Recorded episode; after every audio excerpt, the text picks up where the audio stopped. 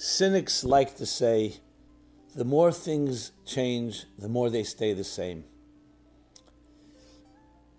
I believe that's a, uh, a resignation that comes from perhaps us becoming jaded, not feeling fulfilled.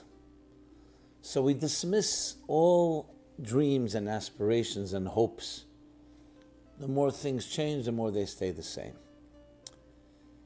I would like to submit and suggest there's another attitude to life. And when you employ that attitude, it changes you and everything around you. And that is the firm belief that we have unlimited potential. We have horizons, possibilities, many of which we're not even aware of. It's embracing the infinite, the beyond. Yes, maybe an ongoing journey, but it's always going upward. We always have that opportunity to be able to reclaim our lives, reclaim the universe. But especially when the cracks show up, that challenge and disrupt existing institutions, existing norms, then the cracks are there to let the light in. We really can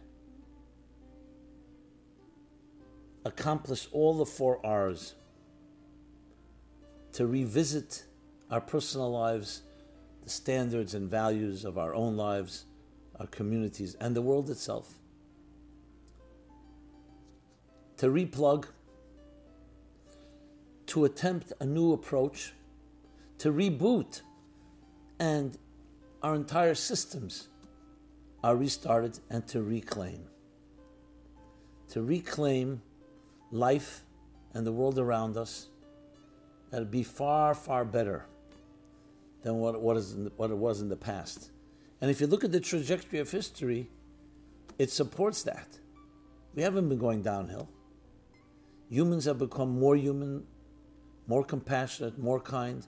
We have our challenges, plenty of challenges. But overall, if you look at the trajectory, violence, wars, corruption,